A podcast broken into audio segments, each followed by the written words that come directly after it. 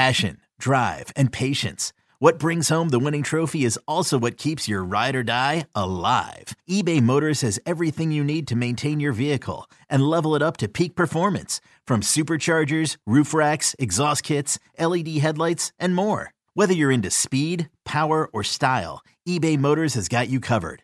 With over 122 million parts for your number one ride or die, you'll always find exactly what you're looking for. And with eBay Guaranteed Fit, your part is guaranteed to fit your ride every time or your money back. Because with eBay Motors, you're burning rubber, not cash.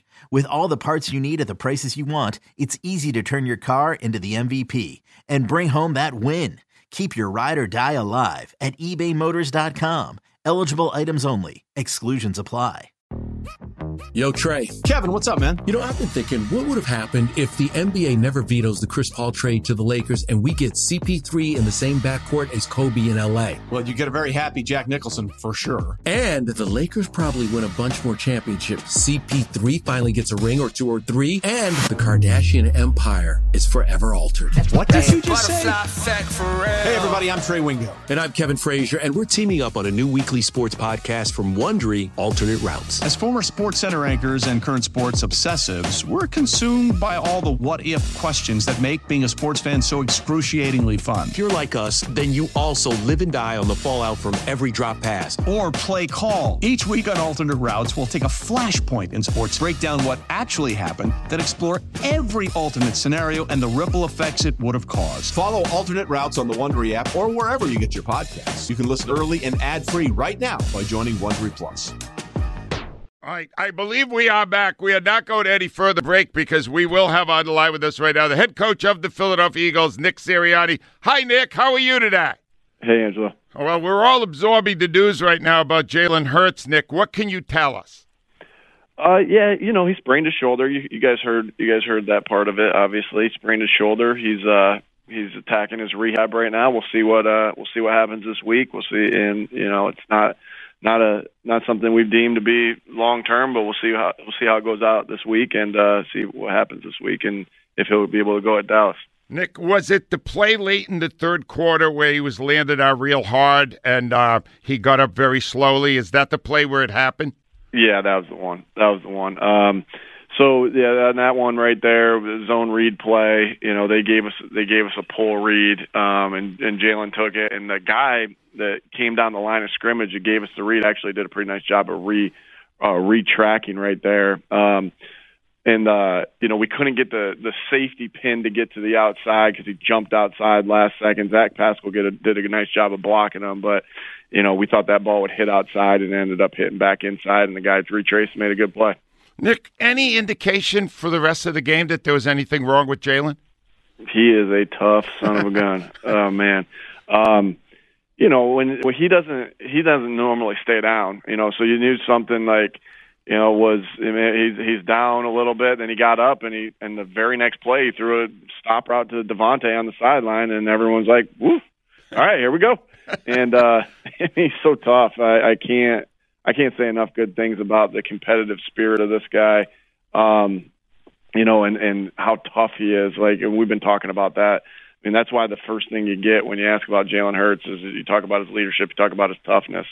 Um, and and he, you know, he was in pain and he and he played through it. And he, uh, so no real indication because he didn't really say anything, you know, and and uh, and he just went about about his business and and played through it. I mean, that's toughness. Uh, you know, he's meant he's not only mentally tough, he's physically tough, and uh, that's what that's what you want from your leader on your football team. Hey Nick, um, the city is uh, verklempt. We're upset, and we're upset because as the game was being played under very adverse weather conditions, wind and cold, against a, a, a basically a low-ranked run defense, you never ran for 24 minutes with your best running back, Miles Sanders. Can you explain why?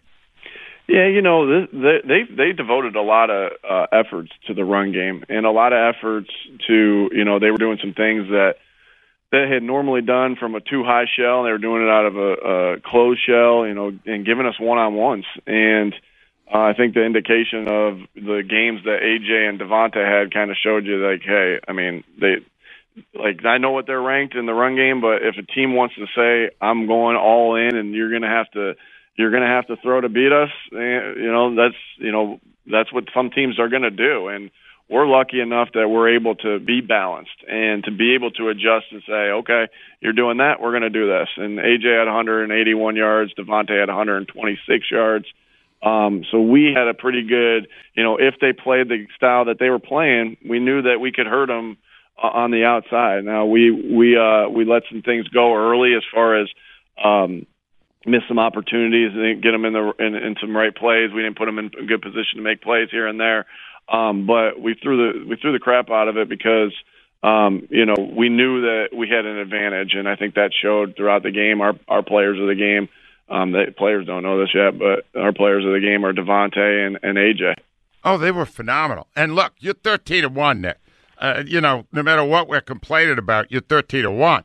But we're all concerned that you didn't run Miles Sanders at all. You ran Quez Watkins before you ran Miles Sanders. Are you aware of that in the game while it's happening?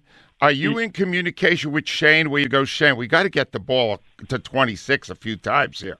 What's of course, going on? and of course, and and you know we need to we need to get just some more called runs to him early. Now, you know, here here's what's happening too. Like with with some of these zone reads, you know, the, one of the reasons Miles does a great job um, is having such a good year. There, it's multiple reasons, right? First and foremost, Miles is having a great year because Miles is having a great year. Secondly, he plays behind an unbelievable offensive line, and there's no, you know, there's no dispute to that, you know. And thirdly is that Jalen Hurts has such a you know, I was always taught you win games on the front side, you win and you win and you win big games on the back side, right? And so what does that mean? Well, you know the pursuit's coming from the backside and you got to find ways to slow it down. And and and our way to slow it down is Jalen Hurts because they know at any time that he can pull the ball. And so you know a big part of our, our reason for uh, the the success in the in the run game is that threat. Now they forced us to keep it a couple times right? We I think we're averaging or well I know we kept I know we had zone reads called. It wasn't design quarterback runs. We didn't come out there and say, "Hey, this is a design quarterback run." We had a couple checks that we got to. The one touchdown um, was a check that we got to, and then, but you know, everything else was like, "Hey, zone read. Why? To hold the backside. Oh, you gave us a pull read. Good. We feel we feel good about that option of it too." Um, and so, you know, that's a big part of success of our offense is that zone read ability. And now sometimes you give it and sometimes you don't. Um, and I think in that game we had seven, you know, zone reads that he had to pull.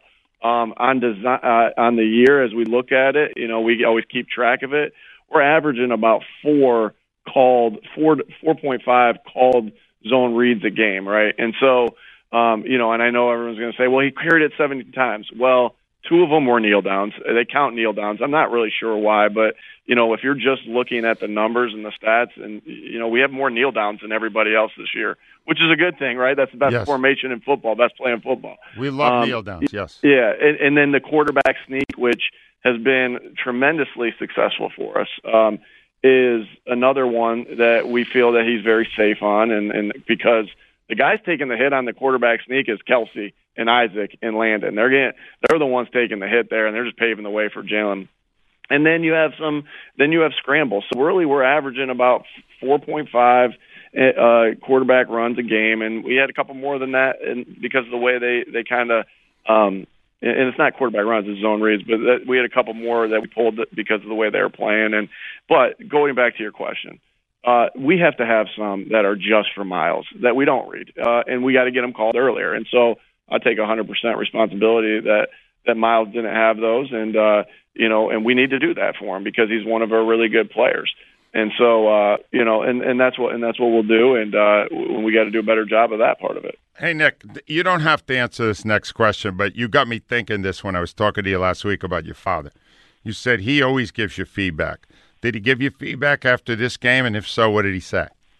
He said, "You- "You're from you're from Buffalo, New York, bro. Uh, what what? You cold? Take that coat off."